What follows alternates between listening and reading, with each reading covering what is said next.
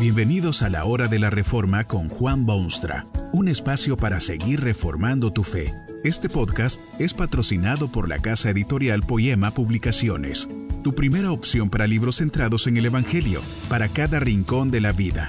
Para ver los nuevos libros de este mes, visita nuestra página www.poema.co. Ahora escuchemos a Juan Boonstra con el programa de hoy. El camino es escabroso y la montaña escarpada. Hay espinos que molestan y polvo que vuela y rocas que escalar. El padre medita al avanzar seguido por fieles siervos y mulos con su carga de campamento. El hijo corretea de aquí para allá en aire festivo. Hace días que están de viaje por estos senderos rocosos. Van a un lugar que solo Dios lo sabe. Es Abraham, el siervo consagrado que una vez más obedece la voz de su Dios y Salvador. No puede entender humanamente el aprieto en que se encuentra. Ha sido designado heredero exclusivo de las extraordinarias profecías del cielo. En su simiente serán benditas todas las gentes de la tierra, Dios le ha dicho.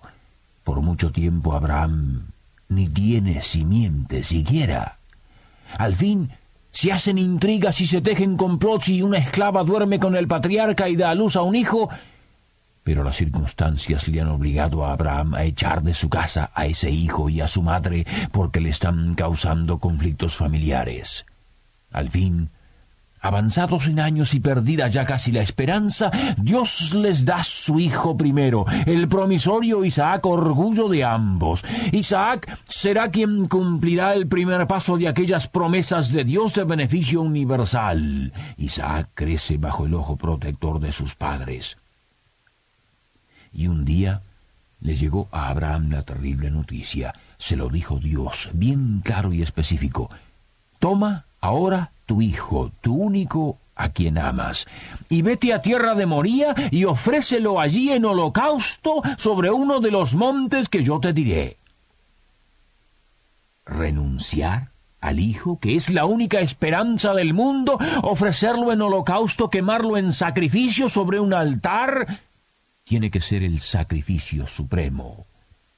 ¿Puede usted ponerse en el lugar de aquel Abraham y medir la agonía de su corazón? Y parece como que Dios hasta quiere despertarlo más aún a esa dolorosa conciencia, porque no sólo le anuncia que debe hacer el sacrificio, sino que mesuradamente le recuerda que ese es su hijo, su único, y recalca además que es el niño a quien amas. Puede imaginarse las preguntas que habrán surgido en aquella mente atribulada, puede darse una idea de los pensamientos que cruzaron por su corazón al oír aquella orden. ¿Cómo habrá hecho todos los preparativos? ¿Habrá comunicado a su esposa lo que Dios le había pedido? ¿Tendría Abraham esperanzas de que, en alguna forma milagrosa, Dios lo sacaría de ese dilema? ¿Pensó quizá que la orden de Dios sería cambiada a último momento? ¿Qué pensamientos habrán ocupado su ser? Aquel niño era su última esperanza. Sí, sí, Dios le había dicho en términos elocuentes hacía mucho tiempo que sus descendientes heredarían una tierra fértil y que el mundo entero sería ricamente bendecido en sus descendientes. Pero es que Abraham está ya viejito y gastado y esa promesa únicamente podrá cumplirse en ese hijo Isaac. Era también su única esperanza. Dios había dicho que eran sus descendientes que serían instrumento de bendición. No podía serlo uno de sus siervos, su hermano o sus posesiones. Inescapablemente era su hijo. Y Dios le ordena, sin adornos ni lujos, que lo ofrezca en holocausto.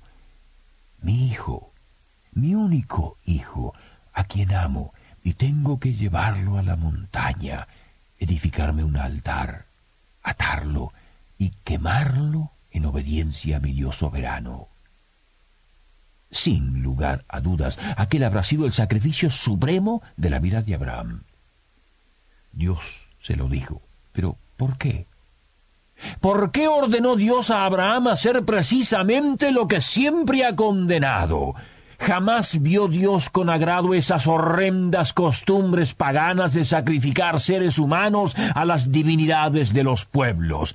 ¿Qué planes tiene Dios en dar semejante orden? Probablemente no pueda el ser humano compenetrarse de la mente y pensamientos de Dios. No es posible en este ofuscado mundo tener una visión clara de los propósitos específicos de Dios. Solo es posible para el hombre afinar el oído, prestar atención y luego poner en la práctica lo que Dios le pida u ordene. Quizá no hay en la historia humana ejemplo más resonante de una fe total e incuestionable que la de Abraham. Ciegamente, con nobleza, sin quejas ni excepciones, sale en camino a la obediencia. Tal vez Dios quería asegurarse de si Abraham era genuino o por conveniencia el plan divino era de envergadura universal, pero también eterna, y necesitaba Dios cerciorarse de la base que estaba poniendo en Abraham. Cierto que no fue mero capricho, porque Dios no actúa jamás con tales motivos como si fuese miembro de la corrompida raza humana.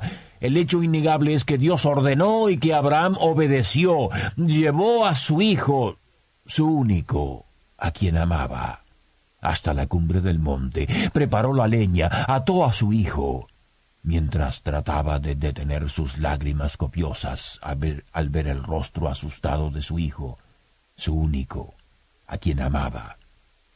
Oh alturas inalcanzables del teatro humano, extremos de las fibras emocionales, culminación de una mezcla de temores con ansiedad y preguntas sin respuestas claras. El sacrificio era ciertamente supremo. Cualquier otra cosa, cualquiera, hubiera sido más factible y más fácil para el consagrado Abraham, pero Dios le había pedido lo máximo que podía ofrecer, su hijo, su único, a quien amaba. Pero no termina allí la historia.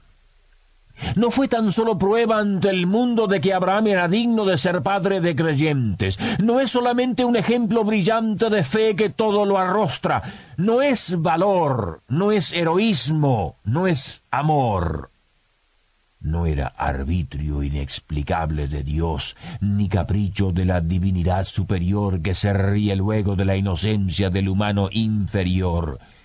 Si se lee la Biblia con ojos abiertos, el sacrificio de Abraham no fue el Supremo.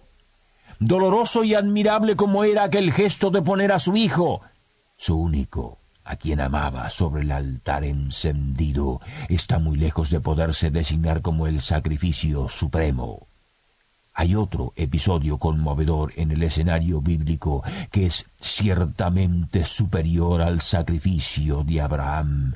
Todo el universo es la plataforma donde se desarrolla este drama.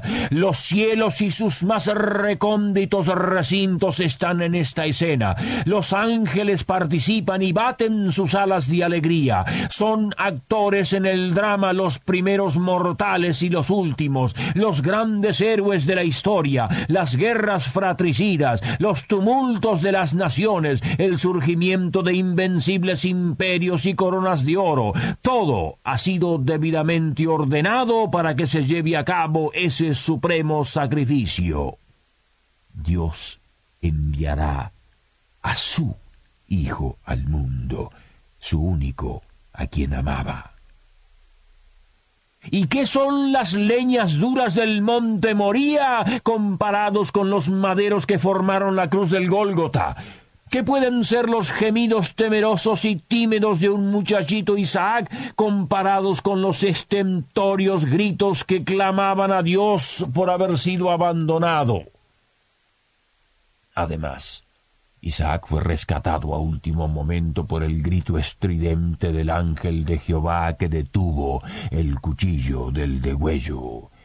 Pero nadie vino a socorrer al Hijo unigénito de Dios cuando sudó sangre en el huerto de Getsemaní, o cuando vinieron a buscarlo con espadas y con palos, o cuando las multitudes demandaron su crucifixión, o cuando su cuerpo dolorido se retorcía en aquel madero. Nadie vino en su socorro. Murió la muerte ignominiosa de la no menos ignominiosa cruz reservada para los criminales de máxima categoría.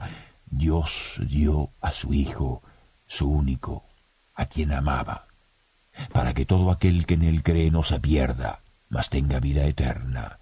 Ese debe ser el sacrificio supremo. ¿Hay algo en la vida que pueda ser más escalofriante, más desafiante, más difícil que lo que hizo Dios en el Calvario? Quizá hay otra cosa que es aún más difícil que lo que hizo y quiso hacer Abraham. Quizá más extraordinario aún que lo que hizo Dios con su Hijo Jesucristo, por lo menos al nivel humano, sino en comparación con los actos de Dios. ¿Sabe cuál es el sacrificio verdaderamente supremo?